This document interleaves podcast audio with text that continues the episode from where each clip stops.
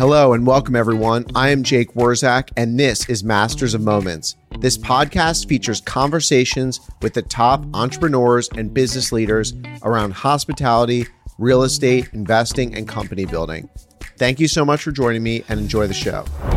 You've heard it on the podcast so many times, and I'm going to say it again. Relationships are everything in real estate. At Dove Hill Capital Management, one of the most interesting things about our track record is that the majority of the deals have come to us off market or lightly marketed. So we had this innovative idea a few years ago, and that was to launch the Deal Rewards program at Dove Hill Capital Management. If you want to learn more, you can go to www.dovehillcos.com. Again, that's www.dovehillcos.com. You click on the little Deal Rewards icon and you can sign up. And if you have a deal that's off market, that somehow came to you, maybe you're working on a deal, you're trying to put it together, bring it to us because we can help you get that deal done through our deal rewards program. We offer industry leading incentives. We'll allow you to co invest in the deal. We could come up with another interesting structure to allow you to do the deal with us. The deal rewards program is incredibly unique and will give you an opportunity to do a deal with Dove Hill, either in a completely passive position or maybe you're taking a more active role. Either way, please check out the deal rewards program at www.dovehillcos.com. Appreciate it. And this is how we've been getting our flow. The team at Wurzak Hotel Group is just firing on all cylinders right now. So I am very, very excited and proud to announce that we now have a third party management program where we are managing hotels for other owners. We used to just manage hotels for ourselves. And now we've made some tremendous forward investments in people, our team, technology, accounting, finance, and most importantly, culture and we are prepared to bring that out to everyone. Our team is experienced in managing independent hotels, branded hotels. We have focused heavily on boutique, lifestyle, and experiential hotels. And we're ready to manage a hotel for you. So if you are interested, if you want to learn more about what we do and how we can help your hotel, please visit wurzakhotels.com. I wanted to start with something that you and I were were talking about, and it was kind of an observation I had. I recently heard Ian Schrager talk, and I've been thinking a lot about the innovators in the hospitality industry, and you certainly come to mind. But a lot of these people didn't come from the hotel world. So maybe we could start there about where you came from and also why you think that is. First of all, Jake, happy to be here and happy to talk shop with you today. Yeah, my journey to, to hospitality came through my experience as a real estate developer. And so when I got into it, I had the luxury of having had my own business for a while. So it gave me some conviction that I could accomplish things with, with related to the bricks and mortar part of the hotel business. And I also had a developer's mentality where I felt like I could figure it out as I went. So uh, I came to lodging with just somebody who had, you know, the business acumen to, to build a hotel. And the short story is that I got presented with a project to piece of property that I would be typically in our wheelhouse to develop as, as our traditional projects that we did, which were residential mixed use. And for a variety of different reasons, the project, the site didn't make sense for our typical work. And that was really a zoning thing. And so I passed on the property, but you know, when you're a real estate guy, you get the, you know, the, you have the, you have, if you're a deal junkie like I was, you try and figure out how it would make sense. And it sort of dawned on me over the weekend that it probably didn't make sense for a residential project, but it probably made sense for a hotel project. But because I did not have all of the traditional trappings of what kind of a hotel makes sense and doesn't make sense to build, I went into it just thinking to myself, I'm going to do a hotel that I think would be fantastic at that place and at that time.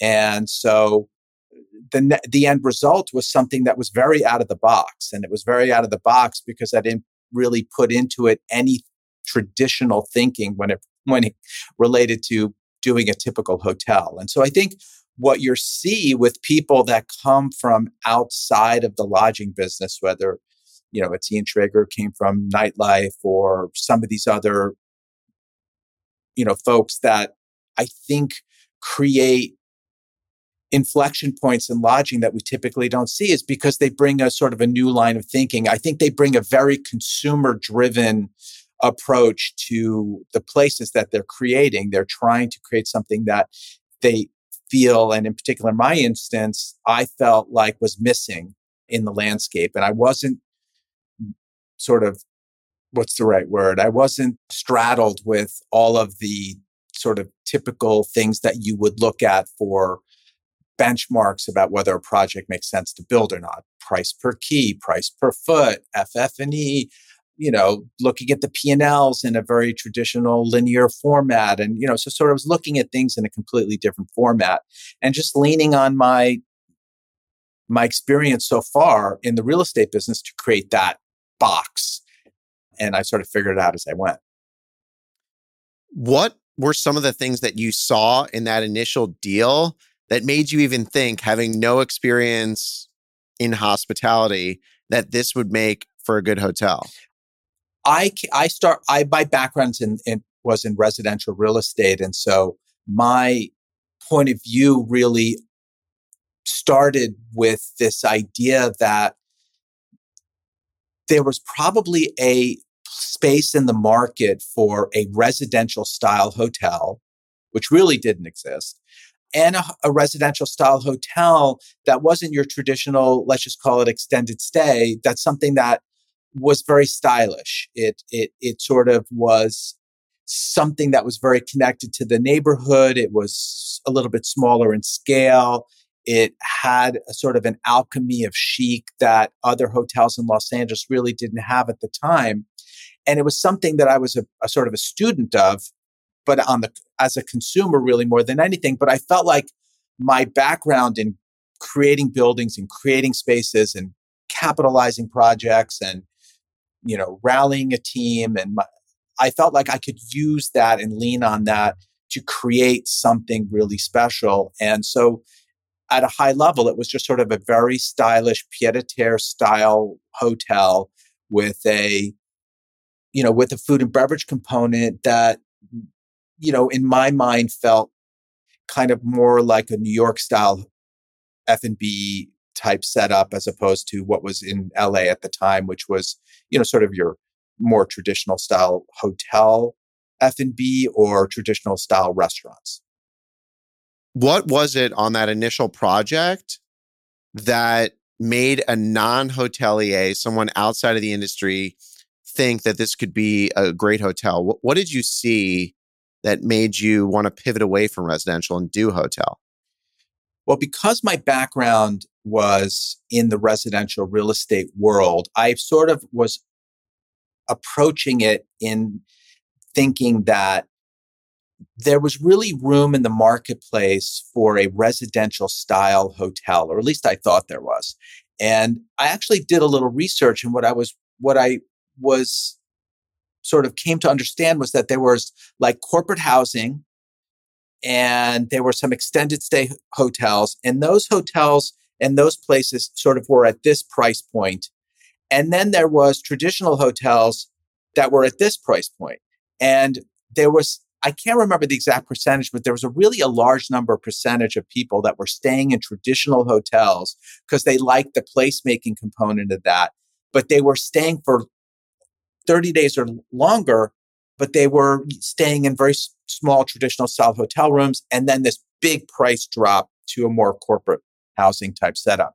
So my premise was, what about if we did a very stylish, you know, created all the style and the placemaking and all of the fun parts of a hotel and combine that with the size of a more of a corporate style suite and that was my premise and and and i thought that maybe from a pricing perspective that i would fit inside that pricing stratum where it was above corporate housing and below traditional hotels where you would stay for extended periods and so that was my sort of my math thesis. And from a placemaking thesis, I really felt like there was a demand in Los Angeles at that time for a more urban, bohemian, sort of downtown style hotel with a very New York style F&B setup, you know, commu- you know, great lobby, great bar, fun restaurant and and did it in a way that seemed a little bit more urbane, more gritty, but still very bespoke and upscale. And so that was kind of my thesis. And that's what I went about making. And so that's what I thought the hole was in the market. And I was, you know, very fortunately proven correct. This was Pali House West Hollywood. This was the first hotel that we did, and we opened in January of 2008. So that's that was the entree into the world of lodging. How did you feel about opening at that point in a real estate cycle or a hospitality cycle, which you really had no idea what to expect, not coming from hospitality? You know, ignorance is bliss, I suppose. I think that what what what happened for me, which was very unusual, was that even though there was so much disruption going around in in the in the real estate world and in you know the economy, and there was you know so much uncertainty because we got it right, the hotel was just, and, you know, much to my surprise, the hotel was just very successful right out of the gate. The restaurant was full, the bar was full, the hotel rooms were in demand, and it, it was a small hotel. And so it was very busy. And so I was able to kind of figure it out under the auspices of, you know, having success, which carried me you know, meaning having commercial success. And so I was buoyed by that in terms of being able to, you know, make the mistakes that you make when you open your first hotel. And people were just kept on coming. And so I didn't know that it was a bad hotel market. I knew it was a bad economy and I knew that, you know, the real estate world was turned on its head. But for me in this little bubble, there was enough success to to carry the hotel forward. How much of the success was based around your strategy of kind of bridging the gap between what you call corporate housing or extended stay and more of a boutique hotel versus just what you created the style the design the f&b the entire package of the placemaking. What what do you think was the biggest part of the success? I think it was really a combination of all of it and i think that even though some of it was done on very much on purpose, a lot of it just was serendipitous in terms of, you know, just it's like anything else when you get when you're in the right place at the right time. Some, you know, some of it is is is is a very conscious business plan, and the other part of it is, I think, you know, you just sort of, you know, put pieces together that made sense at that right time, and we just hit the zeitgeist of the lodging market and and neighborhood hotel and the location and the branding and the vibe. We just sort of hit it all on all cylinders. It was just really fresh. And, and that's what I think really carried the day. It's like anything else, you know, in business. I think you, you, if you have the right idea and you're able, and you're flexible, but a lot of it is just, you know, I think luck to get it to be at the right place at the right time. Did you find you drew inspiration from other hotels throughout the world, or was it more aspects of other real estate, whether it was a restaurant or maybe a residential project? Where did that come from? You know, came from really all of that. I, I, I was, you know, I've had the good fortune of, you know, traveling a lot and being in a lot of places. I knew what I liked. I had a really good sense for what I thought the hole was in the market. And so I was just applying little bits and pieces of all different things that I've seen. The other thing that I think was a benefit was I understood my limitations in terms of the box that I was in. You know, we we developed the building, we built the building. And so I was able to as I was shaping the project, I was able to you know, be able to take pieces that I knew would work in the space physically. Because you can have, you know, all different kinds of ideas, but you know, if you know, if you you could put a bowling. I would love to have a bowling alley, but if you don't have room for a bowling alley, you know, you just don't have a bowling alley. So I was able to kind of take little bits and pieces and keep in mind when we were opening, you know, it was sort of like the Bowery Hotel was just about to open and Balthazar and Pastis was firing in all cylinders and Soho House was just kind of coming of age in the US and there were all these really interesting things going on primarily on the East Coast. Hotel Costes was banging and you know there were all these really fantastic things that were happening that I was able to kind of see and understand a little bit about how are the how are how do the staff look and what kind of music are they playing and what are the lighting levels and where's the energy coming from and what are the cuisines that people are attracted to and what are the aesthetics that really were interesting and felt timeless so there were there were lots of really cool things to draw on and i think took little pieces of all of that and put a little bit of a california flair on it mixed it together in the blender and just did it. You mentioned this neighborhood hotel, and I think one of the like apex moments for a hotelier is that the locals use the hotel just as much as the guests. They use it as their living room, they use the restaurants and the bars, and maybe even the pools if there's a membership program. What were some of the insights that you gained from making sure that you became a hub for the locals as opposed to just a place for out of towners to stay? Yeah, that's a really it's a hard thing to to get right. And I think that what you have to do is you have to it's it's it's an interesting mix. You have to hold up a mirror to the community so they so it reflects back what's valuable about the community but you have to do it in a way where it's not too on the nose or too gratuitous. You still you still have to be inspirational. You still have to bring your own unique point of view. You as a proprietor you have to let people understand what you're all about. You, they have to sort of understand what you're bringing to the table from a style and an offering perspective, but at the same time, you want to still be inclusive. I think that the other thing that this hotel and all all the other hotels that we've been doing ever since then is that through your design and your placemaking, you're sort of curating your customer at the same time. And so if you make a place that's really stylish, but at the same time inclusive, I think just by, and, and it doesn't feel very transactional and it's sort of a, of a scale where uh, the local community can sort of champion it because it feels approachable for them.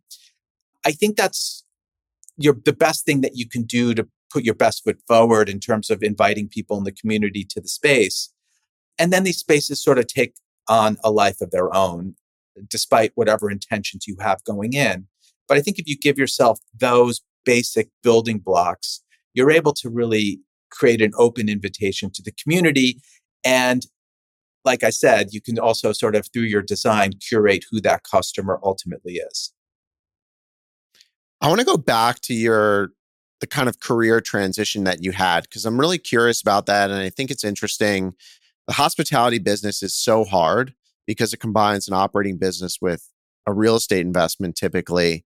And coming from real estate, why did you transition your passion and your life's work to hospitality centric or to focus on hospitality and kind of leave out a lot of the prior real estate work that you've been doing. What is it about hospitality that you thought was so, so I good? touched on this a little earlier and I started my own business, my own real estate development business pretty pretty young and I had I was sort of again fortunate to hit a period of time where you could be young and entrepreneurial and have success because the capital markets were, were there and the consumer was there. And it never dawned on me to get into the hospitality business because it felt like some magical, you know, sort of uh, thing outside of, you know, what I thought was just sort of the blocking and tackling of real estate development. It just seemed like something that would other for other people to do.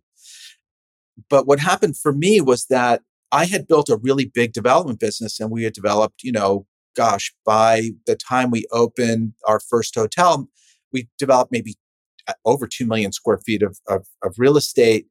And had built a big development company and we were developing in Southern California and Northern California.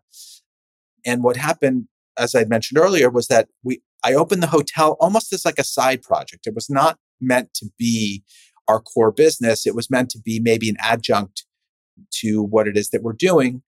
But sort of two macro things happened. One was the hotel was very successful. And number two is was the global financial crisis. And the global financial crisis essentially decimated the our my core business, which was the real estate development business. And it it essentially, you know, we had to completely right size that part of our operation because of everything that, that was going on. And when the dust settled, which was really late 2009, early 2010. And when I mean the dust settled, it meant, you know, working out deals, you know, uh, you know, selling stuff and trading stuff and working your way out of all kinds of crazy situations, which was not necessarily unique to us. Everybody was doing it. When the dust settled, I had the hotel, um, which was doing great, and everything else were in various forms of working its way out. And I sort of took 2010 and I just sort of took a breath and I stood still and I was like, okay, I have to, you know, resurrect the enterprise. And I had an opportunity. I wouldn't want to go through the global financial crisis again because that was, you know, very punishing. But I, it gave me an opportunity to reassess how I wanted to move forward with my skill set that I had.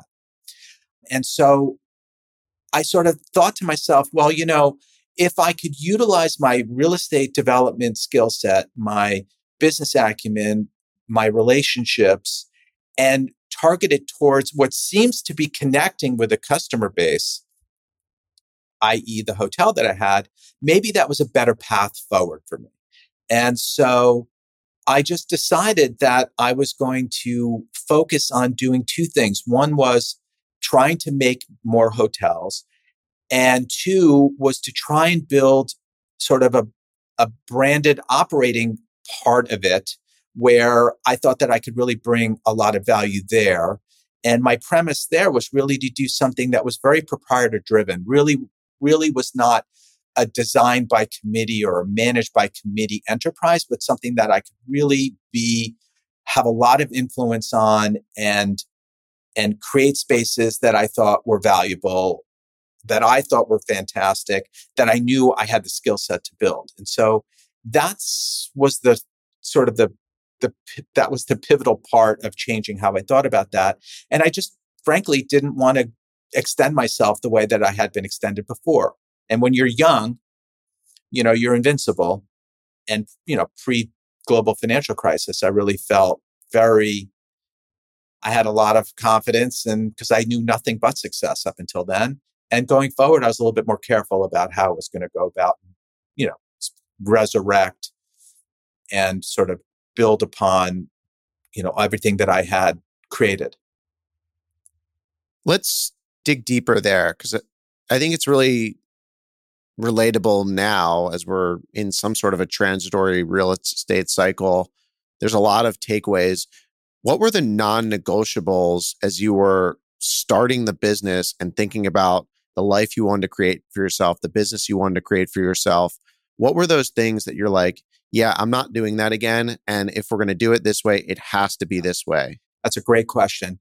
There, there, there were a couple things. One was I decided that if I was going to develop real estate going forward, i.e., you know, sponsor real estate deals to create hotels, that I was going to do that with a partner.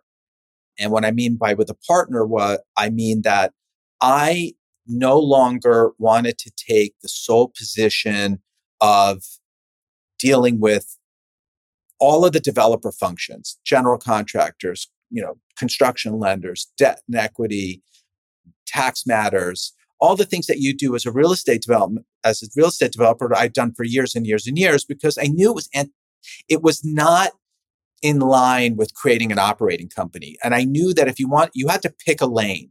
And so everything that I did going forward, at least for the next couple of projects, I did with a partner that was able to come in and handle that development process, to carry that torch so I could focus on running, designing, and making the best properties that I could.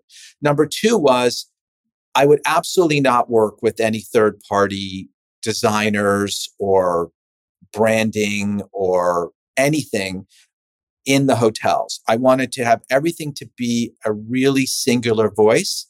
I wanted to design my own projects. I wanted to, you know, create my own playlist, do my own uniforms. I wanted to do my own procurement of all the FF&E. I wanted to design and and and um, create all the OS&E items. I wanted to operate the hotels myself, and I wanted to design and operate all the food and beverage those were non negotiable for me because I wanted to be able to create really beautiful, very bespoke spaces. And I felt like that was the only way that I could do them on time and on budget.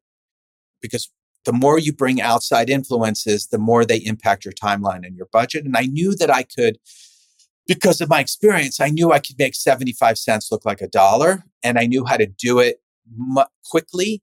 And I knew that I could create I could really create a lot of ROI on dollars spent going into these projects because of my development experience. And so those were really the non negotiable items. Outside of that, I was sort of open minded about, you know, what the process was and where, where I would, you know, where other opportunities would present themselves. The business has grown as you've designed many hotels, and that's been something that really Pali is known for. How have you figured out not to make it look cookie cutter because you're the same guy doing the same designs. You're not bringing in outside people for outside influences.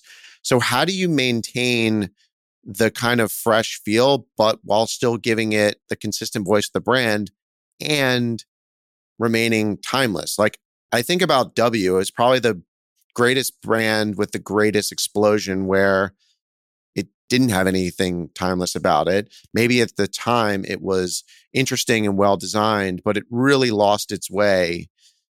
How have you thought about that as you've continued to build Pali from a design well, standpoint? Well, the way that the way that I did it, and I, I can't speak for everybody else, is as the business grew and as things evolved, and and I think it's better. I think it's I think it's important to take a step back and answer it this way the first three hotels that I did, I developed for myself, essentially. I was a sponsor or part of the sponsorship team. And therefore, I was, I just was doing what I had been doing before, which was finding a site, finding a building, you know, capitalizing it, designing it, executing it, financing it, and, and getting them open and dealing with all of the machinations that you deal with there. Even though I had partners in the deals that were handling a lot of development expertise, there's still you know, you're, the governor to growth is just how many, how many, you know, you, you, you sort of eat what you can kill in terms of on the real estate side.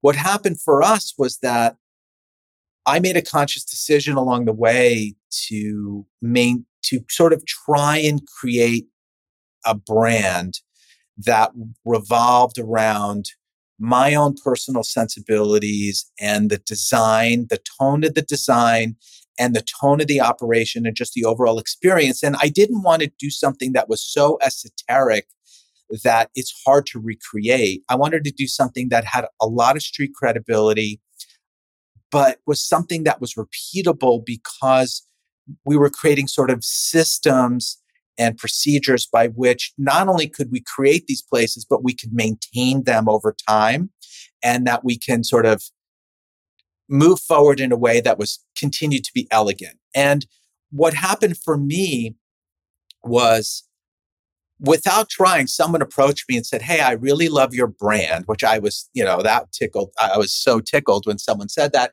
And we really love what you do. I've got this property that we want to turn into, you know, one of your signature properties.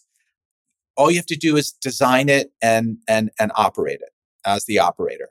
Uh, and I, you know, it just took me a minute to to realize I didn't have to fund any capital into it. I didn't have to go and raise any money. I didn't have to go get construction financing. I didn't have to, you know, do my typical rallying of the troops. And once we signed on to do that, really that's when the floodgates open, where we went from a sort of an asset heavy company to a very asset medium, and then now to, I'd say, a very asset light enterprise, which is that because of that, we were able to put provide to put even more resources into the placemaking part of it. And as time went on, able to build a bigger and better team and continue to allow me to allocate my time and my energy into the areas in which I can be very prolific. And so, even though there's definitely a right brain, left brain component of h- how I invest my time, a huge part of it still is on the design side. And you're able to build a design team that understands how you put the Rubik's, you know, how you put the Rubik's Cube of the placemaking together. The hardest part of doing hotels is that most of the times, most of the most of the properties that we are involved in, they're very quirky. And I think that you have to have a really good background in building buildings and or developing buildings to understand how to unlock the, the most value there. So I spent a lot of time on the programming of those quirks and then I spent a lot of time on you know creating these jewel boxes. And so I think because I sort of have a really deep understanding and now a really big team to handle not only the, the design side, but also on the operating side, it allows me to continue to invest a lot of energy into the provenance of the product that we're creating. And so, again, I think it's like you, Jake. I'm sure you've got things that you're really good at that you would never let anybody touch. I don't care how big you get. And I think it's, I, and I think that's just the same with me. I would never allow the integrity of the way the product is created and the way that the product is maintained. That to me comes number one. And so I hope that answers your question. Since you have a brand and you're coming to it with a certain sensibility, a certain tone and perspective, what is like the initial process look to figure things out on a new project? So let's just say I own a, a cool hotel and maybe you can tell us a story of, of a property in your portfolio that might help narrate this for everyone. I come to you with a warehouse building or an old building and I say, I want to make it a Pali product. And you say, okay, great, let's do it. What does that first meeting with you look like where you're presenting the vision and how do you get to that vision? What are the components that you start with and how does it all come together? The way that it typically happens is usually projects come to us fairly baked, some version of baked, meaning that most of the time people that are coming to us have a piece of real estate that they have and they're they tend to be local in that market they have deep local knowledge and i think they already have an understanding about what the opportunity is one number two is now and and and really for the last decade, people are coming to us with already in mind that, like you said, that they would want to do one of our brands in that location because they think that that hits the sweet spot. So the first conversation really is is usually around what is the what is you know what does the opportunity look like in terms of the structure the location and you know all, what the aspirations are for the project and because we now have a suite of brands, we're able to figure out whether it fits into one of our brand pockets or brand platforms in order for it to make sense. So typically people are coming to me knowing that they want to try and do something. And then I think for us, it really, a lot of times, once we're feel kind of comfortable with the location and the and the sponsors that are coming to us, that's really sort of the first vetting is like, you know, uh, is this a particular group that we're going to have a potentially 15 or 20 year relationship with? You know, that's a really important component of the exercise. And once we get comfortable there, then it really very quickly transition into a math exercise because we're really very instrumental on obviously running the cash flows, but we're also really instrumental in helping to shape the development plan because we really have so much experience there. We really do have a seat. We really are. It's the most beneficial when we have a seat at the table early on in terms of that technical service process. And so we're really, we really understand fire life safety issues. We understand glazing issues or, you know, any uh, issues that really most hotel operators don't understand. We really understand the development process. So we we understand this idea where the limitations of a physical structure and we're able to just sort of design around it. So that's typically how it does. We don't do RFPs. We're not really doing a lot of convincing people to try and do stuff. It's really more about can we put our spin on it and add value? And I'll be, I would be the first person to go back to people and say, listen, I'm happy to help and I'm happy to help answer questions and I'm happy to help you in your process, but we're not really going to be the right operator for you because we're not able to transcend the market like we we do on our typically on all of our projects. So that's a little bit of a roundabout way of, of answering your question. But typically, Jake, if you came to me you and with a building that didn't fit your profile as an owner or an operator, but you thought that we would shine, we would be able to very quickly do that. The other thing, which I think is a little interesting about us, which I, I don't know how a lot of other people do it, but you get a ton of principal attention, even though we've got 30 properties in our orbit. There's a lot of principal attention because I would never really get involved in anything that I didn't feel we could translate into something really special that could stand on the shoulder of, of, of all that we've created so far. And so it's a ton of principal attention. And so I'm really out front, typically in the, at the beginning to help figure out how to best skin the cat. There's, I think, two ways to build a brand. One way in hotel speak is you go out and you tell people that you're building a brand and you're going to have this hotel in every major gateway city. It's going to be the greatest thing and you have nothing today. The other way is to start with one hotel and then build another hotel and then slowly figure out that it's working. Can you talk about the moment when you realized, hey, I might actually have a brand here and what it means to have a brand? And now you have a couple different brands under an umbrella or collection of hotels.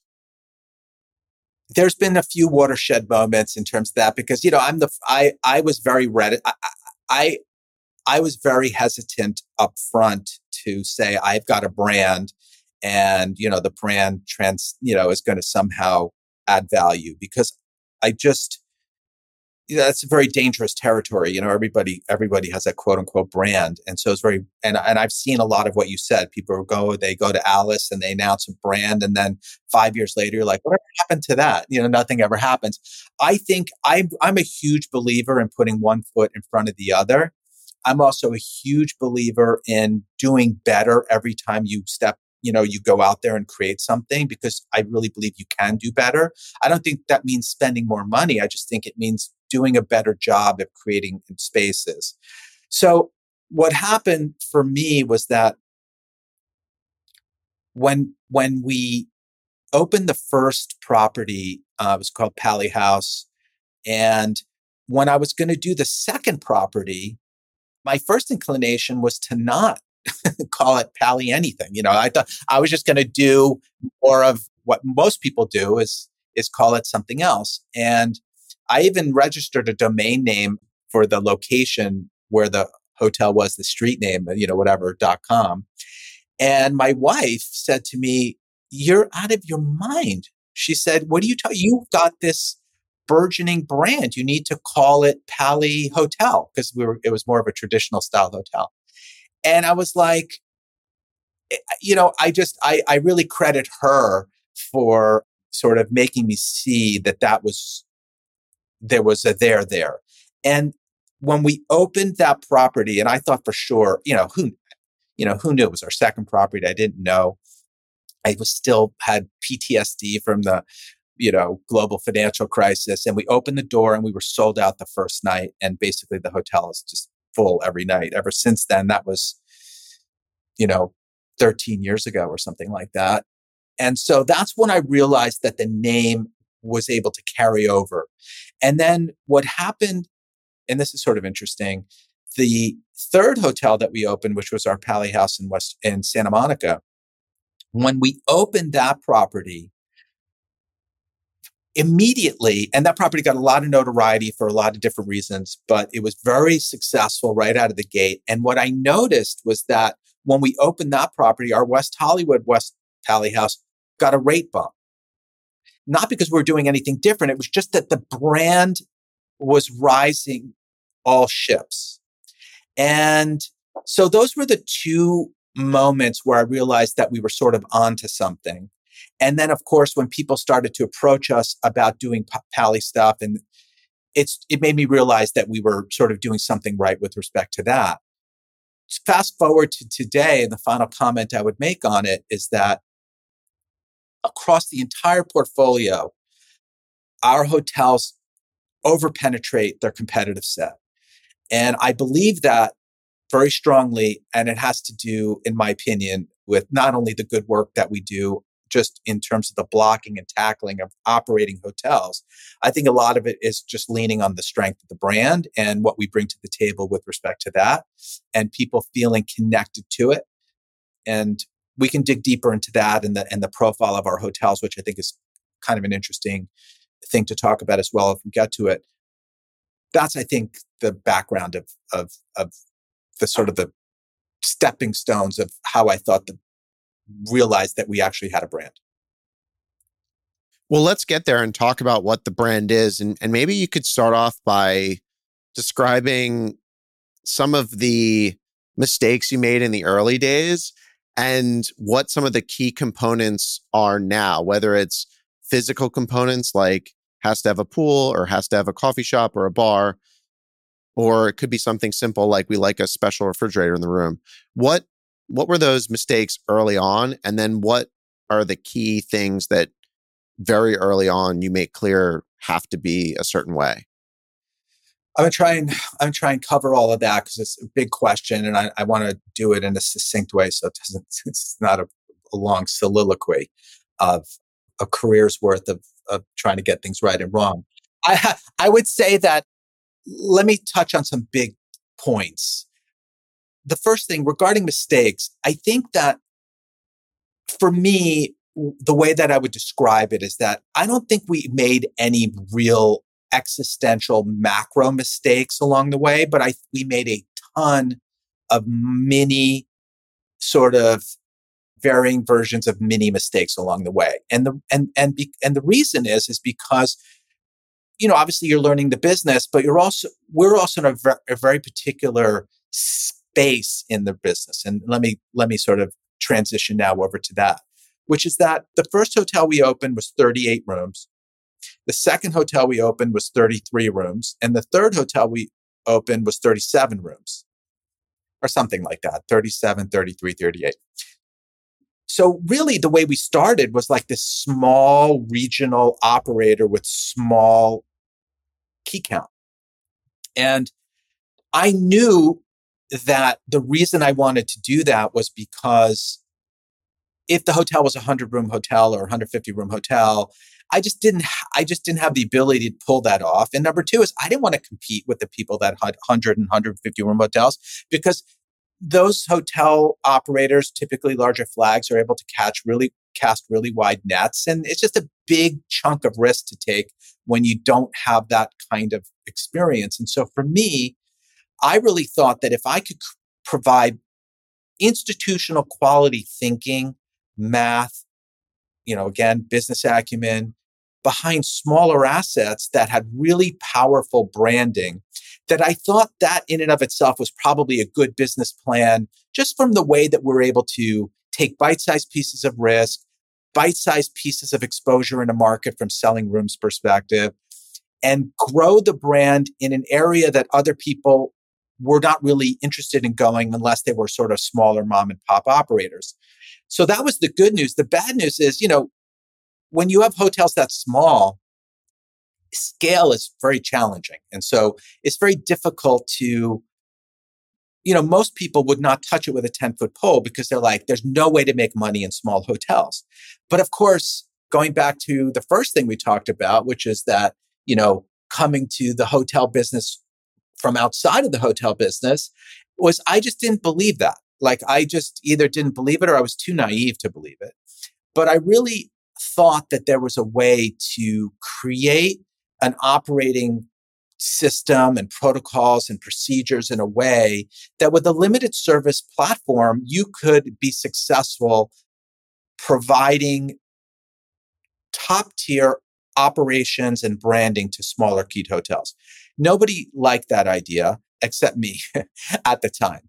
And so, so that was really my, a part, big part of my business premise, which was that I wasn't going to go after the larger properties. I was going to sort of become the specialist in smaller, what I call neighborhood style hotels. I don't really call them boutique hotels. I don't really call them lifestyle hotels. I really call them neighborhood hotels because they're sort of not big enough to, to kind of have that overture. And as time went on and as we grew the portfolio, our hotels now range in size from 24 rooms to 120 rooms, but our average key count is 60 rooms. So we've maintained that discipline where we have smaller boxes. And what I'd like to say is we sort of have institutionalized the neighborhood hotel and institutionalized is not a very sexy word from a consumer perspective, for, but for this podcast and our listeners today, what I mean by that is we've created an operating platform and an operating system and an operating infrastructure that really gives smaller keyed hotels the same horsepower as a 150 room hotel. And we're, we're achieving equal to or better GOP margins by having sort of, like I said earlier, made a lot of micro mistakes along the way about how to operate these things. You have to try a lot of things on for size. You have to make mistakes along the way. You have to give it a lot of principal attention. And, you know, you also have to make a huge investment of money and time be, in order to get to a certain scale level where it, in essence, is able to support itself. So those, those are sort of, those are sort of the high level operating principles by which we approach this. So we're not the right candidate for, I would say, a 200 room convention hotel. We're just not set up to do that. We're sort of, but we're really good at doing quirky 40 room hotels in urban cores or, you know, or even some destination drive to markets and stuff like that. So we've, we've sort of mastered that sensibility. And because of that, I really feel like we've become best in class in that area. And that's a very hard thing to do in lodging is to be best in class in anything because there's so many great operators out there and so many great brands. I love the idea of a neighborhood hotel, and I personally am drawn to staying in much smaller hotels that feel like you're staying in your coolest friend's guest house or a little cottage. And I think now more institutional investors are actually buying into that because certainly over the past couple of years, you've seen these mega trades of these big hotels, but you've also seen incredibly high price per key trades of smaller hotels by major like it might be a REIT or a big sovereign fund buying a hotel, call it sub 80 rooms. How, I want to talk about like the dollars and cents. Like, how sure you might have a GOP margin, but how have you found to actually make meaningful dollars to make it worth your while investing your time and energy into it, but also making it worth the while of your company to be able to build a company on that level of revenue, which I don't know anything about. Maybe you're able to generate revenues that a hundred room hotel generates. But that I think is an interesting question and one that pushes a lot of people away from you because they're concerned how they can support their operating business. And also they're concerned about their investment in time in something that, you know, might be profitable, but on the whole, from a dollar perspective, small. I think I understand your question. I, I'm going to answer it this way. My first and foremost, my number one priority is to make sure that our hotels squeeze as much juice out of the lemon as possible, that they're as profitable as they possibly can be. That's number one. I that and I you know because I I'm, I'm I come from it as from a, as an owner developer type of mentality, and that's not something you can ever shake, right? So whether you're in the cap, whether you're an investor in the cap stack or have a vested interest, or or if we're just a, a third party operator, there's really no difference in the way that we're approaching it. And because of that, and because I do own hotels within our portfolio, I tr- I don't treat my hotels any differently than I treat anybody's hotel. So so I'll say that first and foremost. Number two is I've been had my I've had my own business for long enough now that I have zero interest in running an enterprise that's not profitable. It's just when you're young and you're willing to do it. And I did do it when I was young. But when you get when you get to a certain point, you're like, I'm just not doing it. So as an enterprise, we're we're a very profitable operating company. And the reason is is because we really have figured out a way to set up our infrastructure that makes sense. Now, one of the other components about our business, which is a little unique, is that we're also the design firm. So there's fees and income that are coming in on the technical service component. That's a that's super, supersized to a traditional operator where you know we're getting paid to actually do all the interior design, the interior, you know, architecture. We're doing all our procurement in house. So there's certain supersized fees on a per key basis uh, that we're earning that others don't. So there's a there's certain benefits obviously associated with that. And so, and again, I think it's like anything else. I see a lot of P and Ls, obviously, from from you know hotels that come to us to acquire what have you, and then I also see some operating company P and Ls you know, for, for a variety of different reasons. And, and really what I'm finding is that there's really not a discipline in terms of spending money uh, with on the operating side at the operating company. So I think that if you can create a small, nimble, high powered, prolific operating company that's profitable, I'm here to tell you that that's possible to do. And uh, so it's definitely worth my while to be doing that. And at the same time, we're obviously building intrinsic value just by growing the company and building enterprise value along the way, which obviously is something that I'm always thinking about and how to grow that going forward. What are the key things that you've learned through this process about making the parent company, the operating business, profitable in terms of how you set up procedures and SOPs, or maybe strategically how you run the business. Maybe there's clusters of hotels that you tend to focus on. What are some of those insights that that you've gained that really differentiate your business from some of the others you've seen? You know, I think a lot of it is, you know, I for us, we're like we we play like more like a zone defense, right, as opposed to a man to man.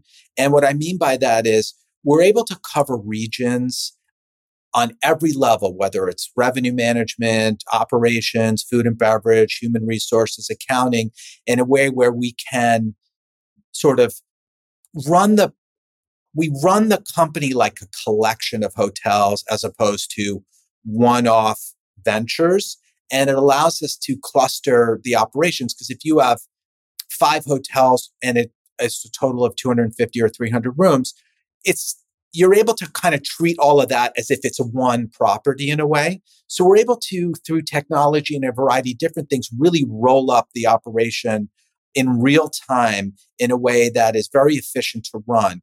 And because our brands are, are our, our systems, our protocols and procedures are exactly the same across every brand and our, you know, in a lot of instances, our, our, our music playlists, our uniforms, our OS&E packages, our, you know, all the different kinds of things, the way that we were operating it, it becomes very centralized and we're able to really streamline our process, which allows not only the hotels to themselves benefit because they have a l- less of a cost burden to, to do that, but also the power of the brand is that you are repeating the same thing over and over and over again, and you can create a really strong team and a really strong bench by, uh, in terms of, from our operating perspective, by treating all the hotels exactly the same.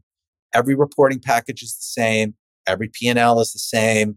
You know, every revenue management you know, obviously from market to market varies, but you know, the way that we approach everything, our HR procedures, our handbooks, everything is completely standardized. So, and to me, in a lot of ways, it's almost like running one big hotel as opposed to 25 individual assets.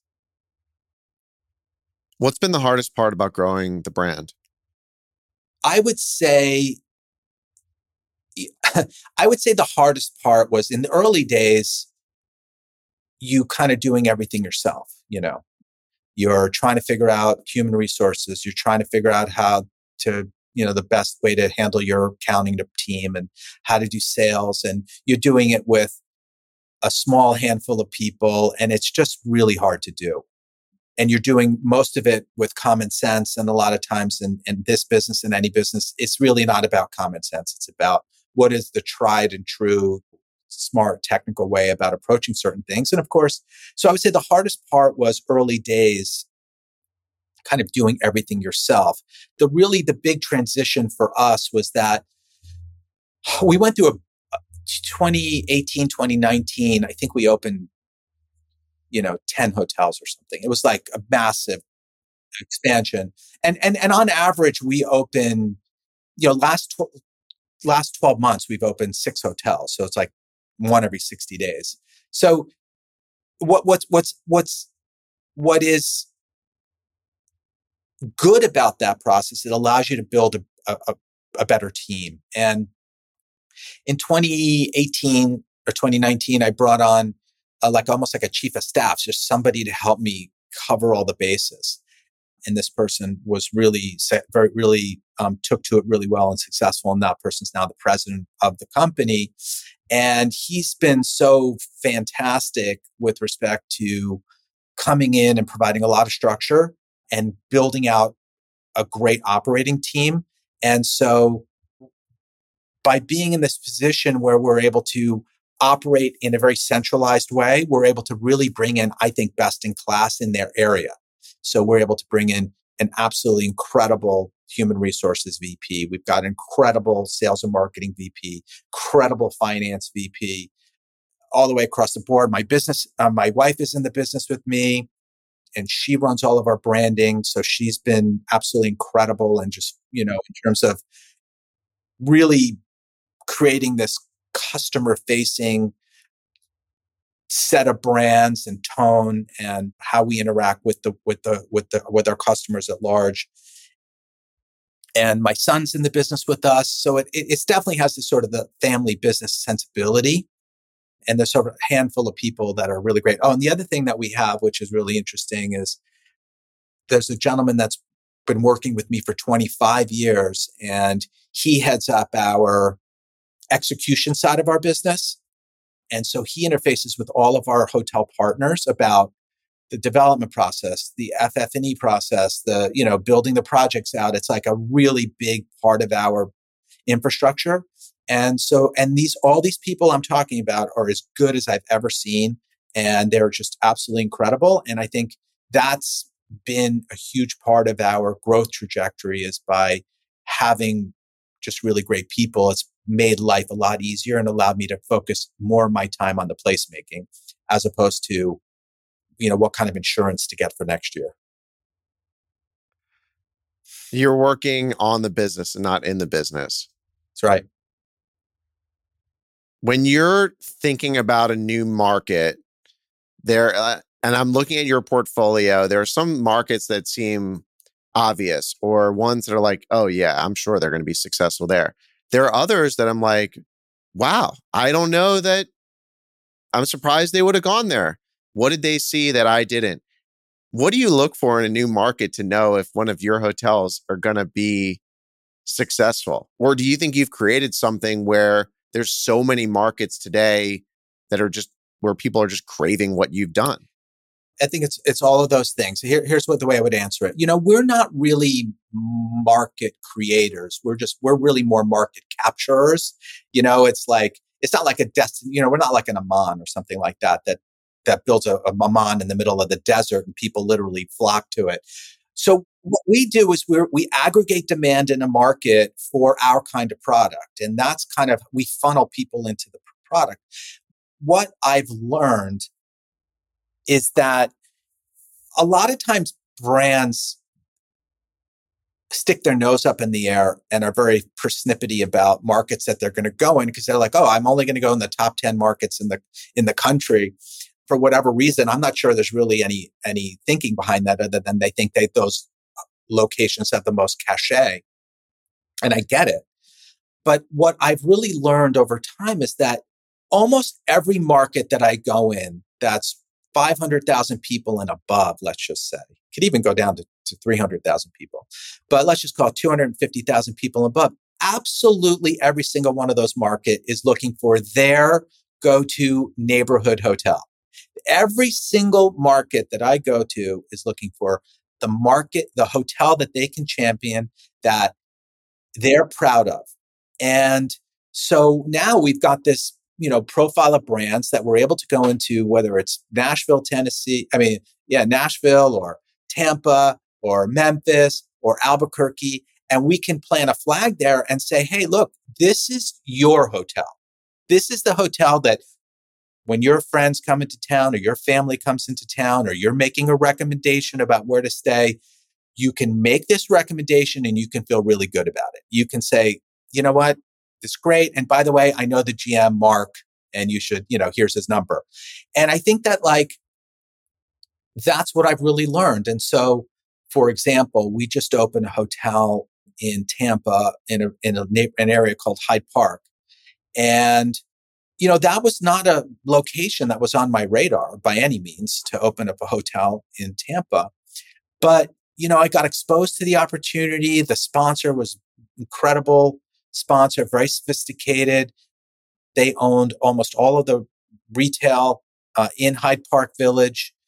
And they came to us and they said, you know, we've got this second floor of this, this building that we have, and we're thinking it's an office building and we're just going to gut it. We'd love for you to do a hotel here with us. And when you really dig in and you see the, understand the demographics and the fact that the, that customer has not been serviced at all. And when I say the customer, I'm talking about the local community does not have a hotel that they call their own.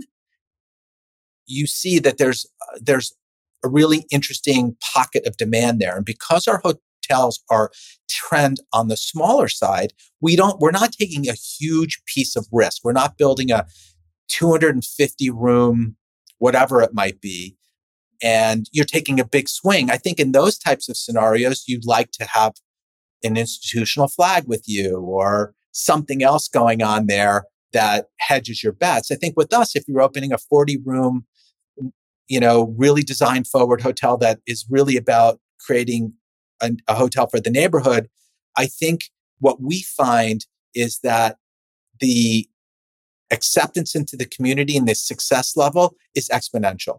So I'm getting in Tampa, I'm getting, you know, higher rates than I'm getting in Los Angeles and higher occupancy and in other markets because it's just hotly in demand. And I've never opened a hotel in a community more excited to have us. So I'm really bullish on, on markets like Tampa.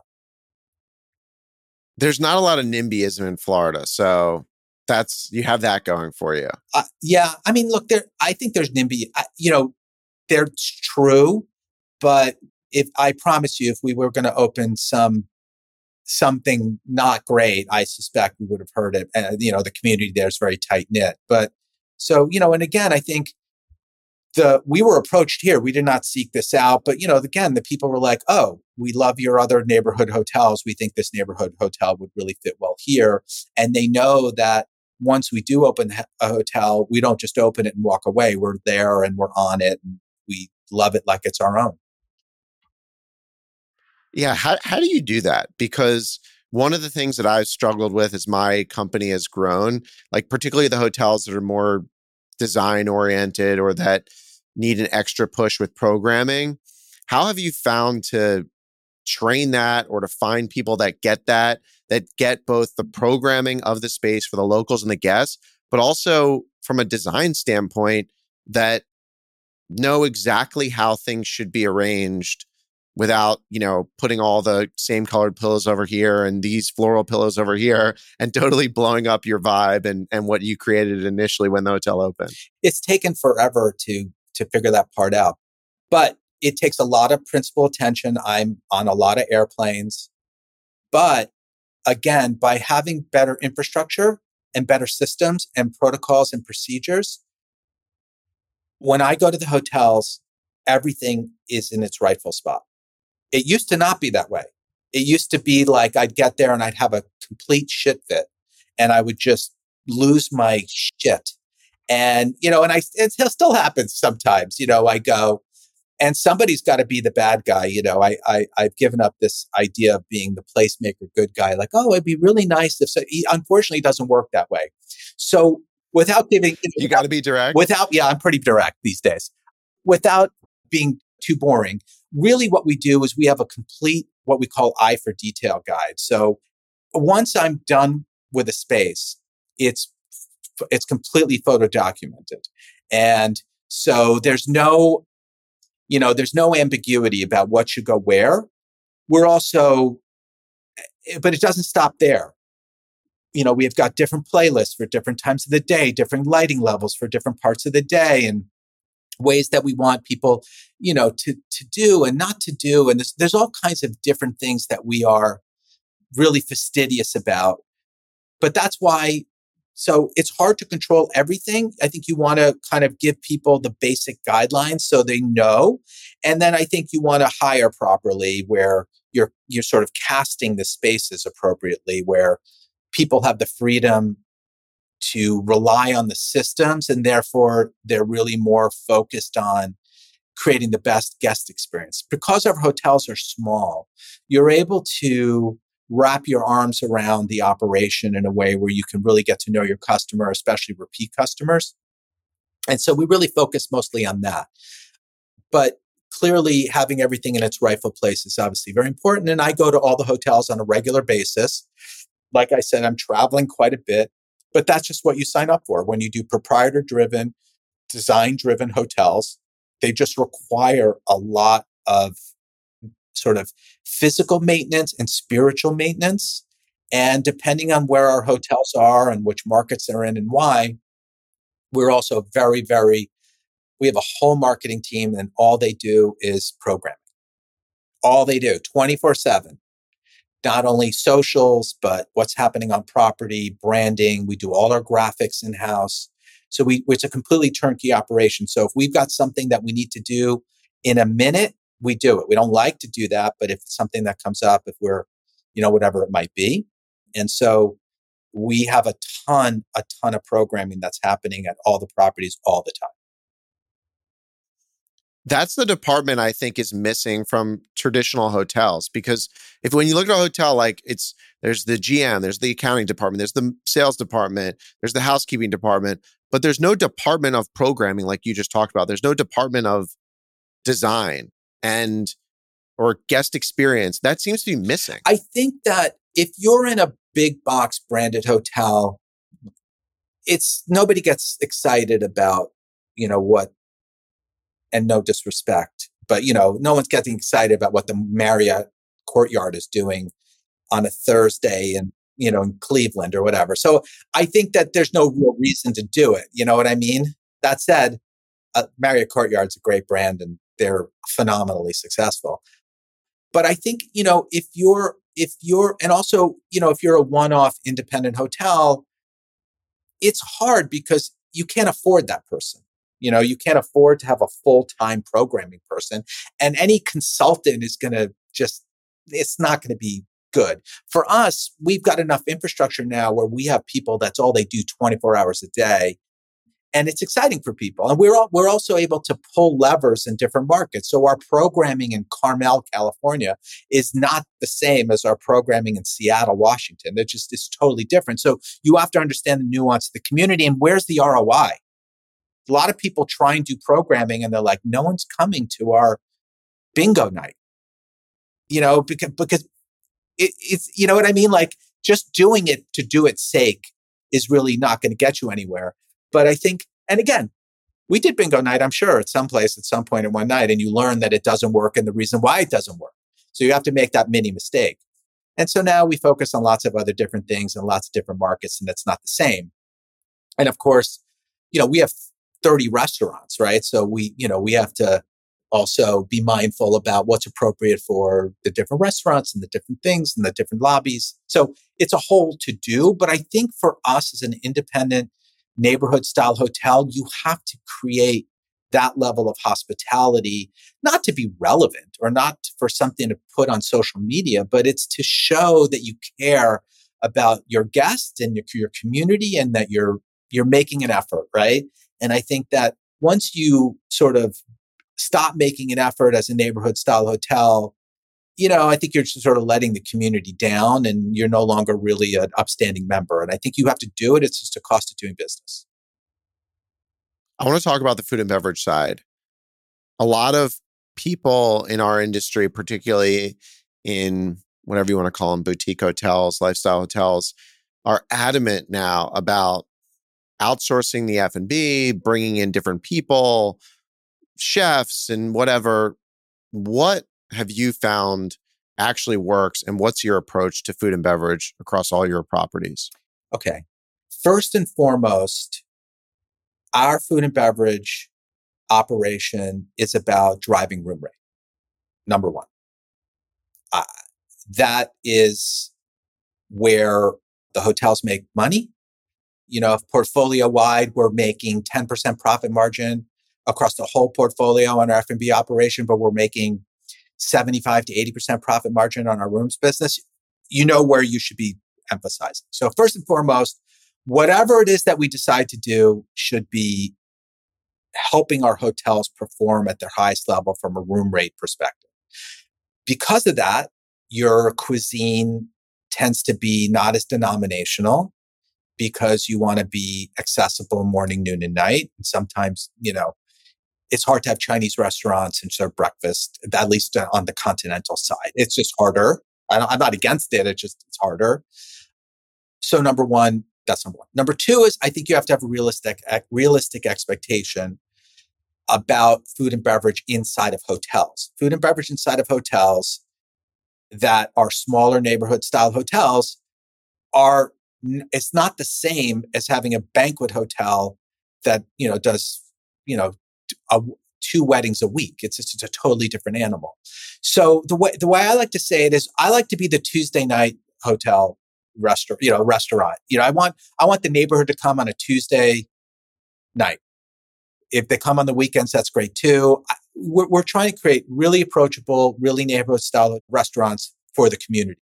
That's sort of part of the equation. The other thing is that I think is really important is that you want to create something that is relatively easy to execute. And what I mean by that is in the same way we try and standardize our hotel operations, we're trying to standardize our F&B operations, meaning we want to we want to use the same systems, the same procedures, same protocols, and in a lot of cases we use the same menu.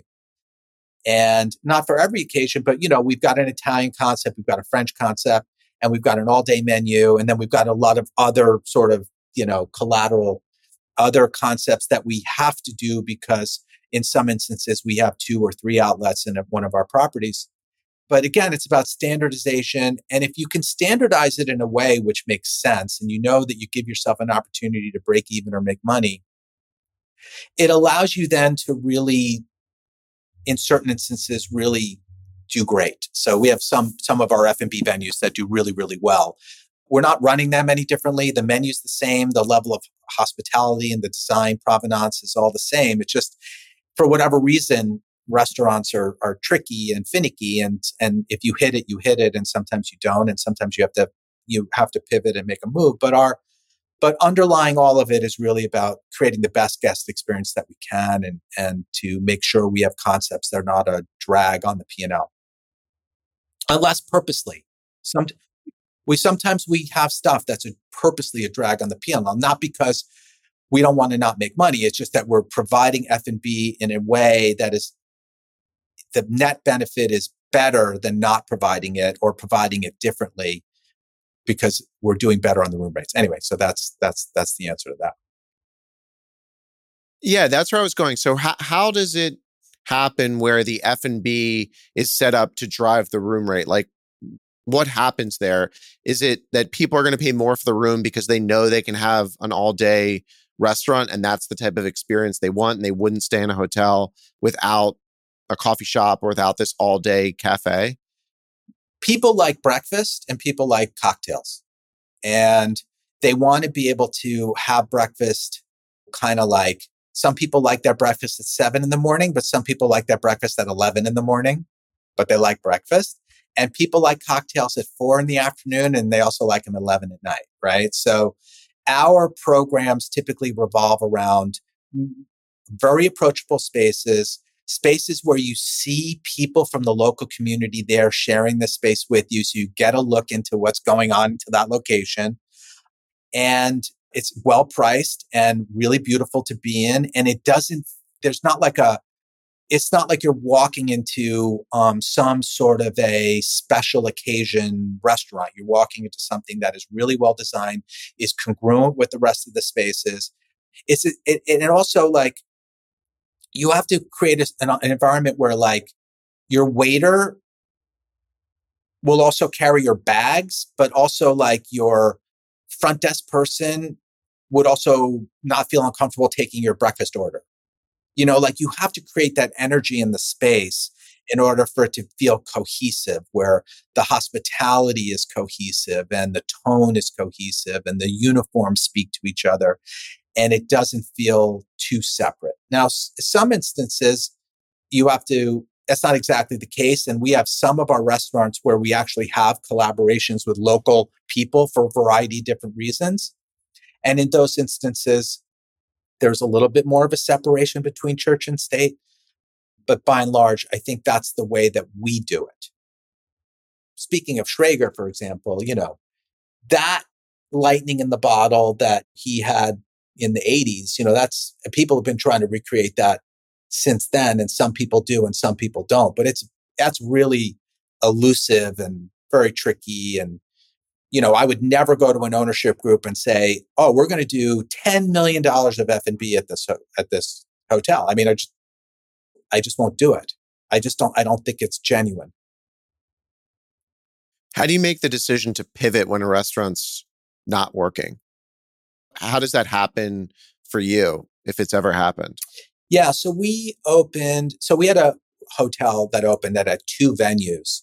One was on the ground floor and one was on the second floor. And I went into the second floor concept kind of knowing that it was going to be a hit or miss, like there was going to be no middle ground.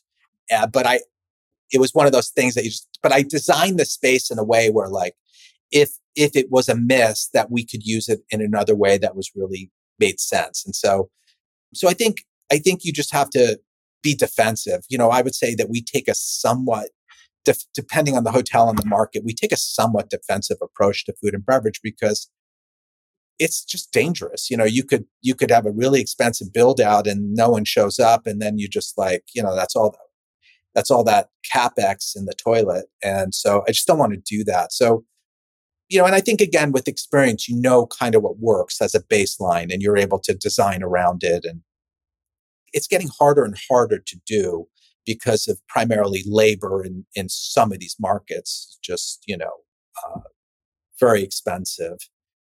I just don't think that, you know, you just can't escape that. And people have been trying to escape it. You know, there, people are trying to find workarounds for their F&B. But if you go to a lot of these hotels, and I won't name any, you know, you walk around and the F&B is like really really built out and they spend a ton of money and there's nobody in there and you walk around to your room or something you're like this, this is so unbelievably depressing. You have to really figure out a way to not do that because i think if you do a really beautiful restaurant and no one shows up you that's almost impossible to recover from without a full revamp. That said i will say that i totally get why hotel operators especially ones that are doing hotels that are a little bit smaller key, that don't have big banquet space and stuff like that to drive F&B top line. I totally get why they're pivoting and, or, I mean, they've always used third parties, but I think now they're really in demand. Uh, but that said, I don't, they don't really by and large necessarily are going to do that much better unless you have a really high concept, you know, kind of space that you're really willing to spend the money on and pay the fees for in, in the hopes of success. All right. I think where I want to go now is I want to talk about you've seen it all. You're building an amazing brand. What are you currently seeing that you're not doing or that you have a lot of energy to get into? Some sort of like an open space or a blank space? You know, it's, a, it's such a good question. You know, I will say that, you know, our, our future now as a lodging company in terms of continuing to do hotels under our four brands, you know, our, our destiny there is somewhat baked. And what I mean by that is we have opportunities now come to us in a way where we're going to continue to do hotels, traditional style hotels that are tr- traditionally financed with, you know, our existing partners or other new partners that, that come in the door. And so I'm spending a lot of time in 23 and going into 24 having a lot of conversations with lots of different people about other ways and other things that we can do as a to expand our brand. I, I'm I'm sort of thinking about not necessarily traditional hotels, but what are the, some of the other things that we can do that are collateral or in the same sphere of influence that we can take our infrastructure in our systems and apply that to some other areas. And so, you know, I'm having lots of different conversations with lots of different things. And, and some things are not appropriate. I think it's fun to talk about you know some other things. But you know our brands some of you know our Palihouse brand makes sense in in um, resort markets. So i think that's a potential opportunity for us. I think our brand has legs in in in, in locations outside of the us because it is a it is a uniquely american brand that i think and a uniquely californian brand that i think probably has some appeal in, in some uh, international markets and there's a there's a there's a couple of projects in our pipeline which are a little expanding or pushing the envelope for us in terms of scope. And so I'm excited about those. Not ne- you know, not necessarily pushing our key count higher than our than our range, but you know, uh, expanding some of our amenities and some of the other the things that we're bringing to the table to add value. And so I think it's a slow progression about you know some of the other things to do but i i that's my number one priority now as uh, shaping the company is to try and continue to evolve expand think about things that add value. You know we don't we, we don't need capital. We're looking what we what we'd like to do is is continue to build and grow cachet as a brand. Continue to you know big push for me in 24 is to continue to make sure the properties are looking spectacular, you know, doing our annual PIPs and making sure that we're adding just as much robust and vigor and and passion to maintaining the properties that we always have. It's a huge part of my emphasis. So I don't know if that answers your questions, but happy to answer any specifics. But I, I am definitely, you know, looking to do things that are a little bit outside of just another hotel management agreement in another market to do another one of our brands. I think we're going to continue to do that very, and we we love that as our core business, but there's other things to do for sure. Is membership clubs interesting to you, given that you're a neighborhood hotel and people would maybe look for more ways to experience the brand without having to stay there or the property? Yeah, you know, the as you know, every membership club on paper is like a dream come true, right? Like you're like, oh my God, this is the best yep. you've ever seen. I saw one the other day. Yeah. It's like, you know, I've seen so many decks about somebody that's going to do a membership around whatever. And, you know, you get a thousand members and it's like a, you could just retire. I think membership clubs are very difficult to do for a variety of different reasons because talk about programming and talk about placemaking and talk about, you know, keeping it fresh and maintaining members. And, you know, it's a very challenging thing to do. You know, in my mind, there's Soho House and then there's like a couple of other people that are doing micro clubs, but only a handful are doing them well, you know, or, or let's put it this way, only a handful of them are doing them successfully. So that's my very roundabout way of saying that I think that there's a pathway for us to do it, but it would really be only way to do it in a very small, calculated way, not in a way where it's underwritten on its own as a standalone piece of business. I just think, you know, for us, it's not where we're at yet. It, you know, I'm not, I never say never, but I, I, just don't see that as a, as a, as a real big push for us in a, in a sort of in a significant way. That said, like I said, there are some probably some small little bits of business to capture here and there in very small, interesting ways. Unless Have you, you explored idea, unless you acquisitions of? Yeah, tell me. no, no. Unless you've got one for me, I'm all ears. But a hundred percent, we're going to come up with ideas together. This is going to be like I, I want to keep talking to you. Actually, one of my goals for the next three years is to create brand, but it's more based on having more kind of of these experiential but smaller scale hotels similar to what you do and you were actually an inspiration of that little vision exercise that I did last week. So I guess thank you. And if I have a good idea, because you've given me plenty of good ideas, I will send one please do. your way. Actually, you know, one of the things I was thinking about you on was that you know, we've a lot of times things come to us and they don't have a good executing capability. You know what I mean? So we're always looking for people to collaborate with that can take the execution side of this because that's something that we've sworn off. You know, we just don't do it. We're not, we're just not doing, we're not taking on that, even though it's sometimes it gets so tempted to do it.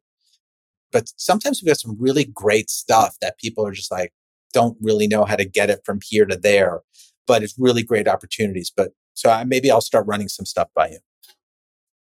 Yeah, I would love that. And I actually think the value that you bring as a one stop shop for someone that has little to no knowledge of hospitality is tremendous because a lot of times where these hotel projects get off the rail or screwed up is by dealing with so many different stakeholders and you know the designer the architect the brand the manager sometimes the brand and the manager are different. And you provide a very cohesive environment that could also be a big challenge for an owner who wants to insert their vision. So maybe kind of the place we'll go last is how have you found to navigate with owners and partners having such a clear and focused vision? You know, it, it. T- uh, I'm going to say a couple things. First thing I would say is, of our 30 hotels in our orbit, I think we only have like seven or eight owners. So m- most of our ownership groups are multiple ownership groups. One group has seven hotels with us. So the reason, and, and the reason that is, is because we are a one-stop shop. If we are, we have the ability to come in, underwrite the deals, program the deals, design the deals, procure the deals. And we're really disciplined with budgets and we're really disciplined with timelines. So, and that all stems back to the beginning of our conversation, which is coming from the, you know, institutional real estate development side, you know, that you learn real quickly that you, ha- you know, about budgets and timelines. And so it's a big part of what we bring to the table. So all of our successful partnerships are people that let us do our thing and they appreciate what we bring to the table and we appreciate what they bring to the table which is typically the bricks and mortar component the ex you know the execution of the physical construction and that's where we have this really nice mesh where you know we're able to create a lot of value and because we have deep knowledge of the real estate process, it helps people that don't understand the hotel business get comfortable with the process because the hotel business is not the real estate business. It's very much an operating business that adds, that creates NOI, that creates value to the real estate. And so we do best with, with people that understand that we're really good at creating NOI and they're really good at creating the, uh, the, you know, the hotels to inhabit our operating business in and give us the prerequisite flexibility. Now, that said, the reason we also I think are able to get involved in a lot of deals is like if you look at our what we would spend for FF&E, OS&E and pre-opening, it's the same or less than a flag, right? So we're not spending any more money. And, you know, we're, we, we're also coming to the table with, I don't know, could be up to 10% less in top line drag on the P&L, eh, you know, because we don't have franchise fees in quite that way. So it's a really nice business model, especially for people that are not big hotel owners and really want to take advantage of really well located real estate for hotels that are smaller in size. You know, if you want to do a 50 room hotel in Tampa, it's not a lot of, you know, that, that's institutional. It's not a lot of people to call. And so we get that call. And so we, we do that. That said, you know, we're also very hesitant because having been there, it's also a little bit dangerous, right? You, it's also hard to collaborate with people, even if you love the hotel and you love the opportunity, but that particular executor is not going to get you to the finish line or it's going to make your life miserable getting there. You have to have the discipline to say no. And so it's a very difficult thing to do because you fall in love, obviously, with some of these opportunities, but learn the hard way that you have to be very disciplined and you've got to team up with people that are like minded. Well, we can talk offline, but I think that's actually another way we can do something together and and and there's certainly an idea there. I ask all the guests on the podcast the same closing question and I'm really excited to hear your answer. What's your favorite hotel outside of your own portfolio? I think my favorite my favorite urban hotel that I've ever stayed at was the Aman in Tokyo, which was just a incredible property in terms of design and style and the way that they operated in the Japanese culture and that was incredible.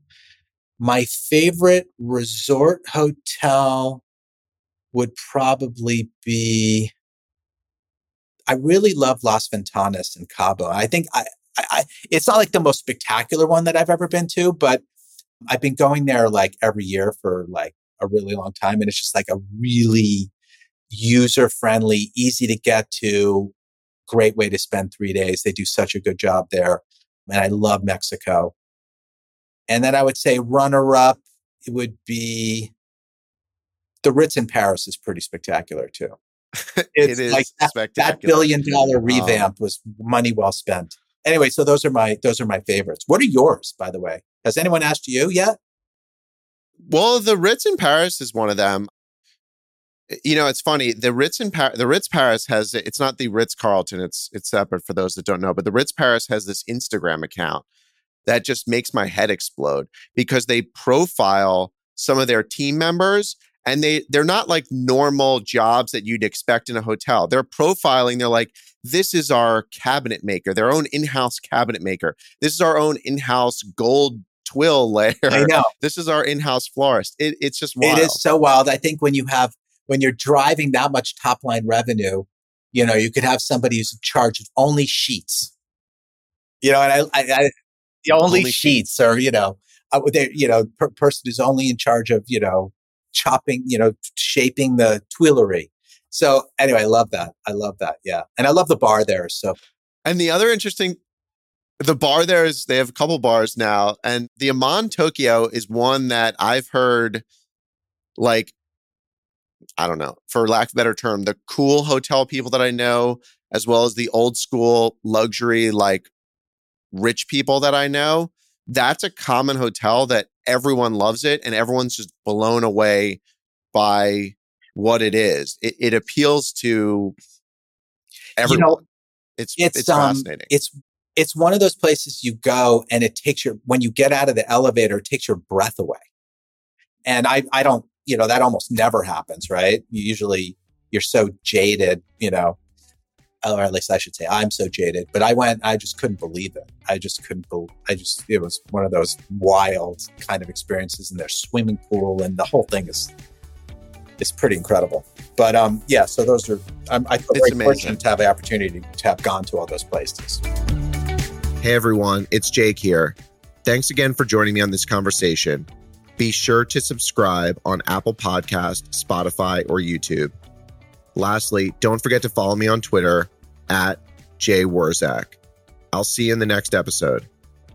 Jake Wurzak is the founder and CEO of DoveHill Capital Management. All opinions expressed by Jake and his guests are solely their own and do not reflect the opinions of DoveHill Capital Management. This podcast is for informational purposes only and does not reflect or represent real estate, financial, or investment advice.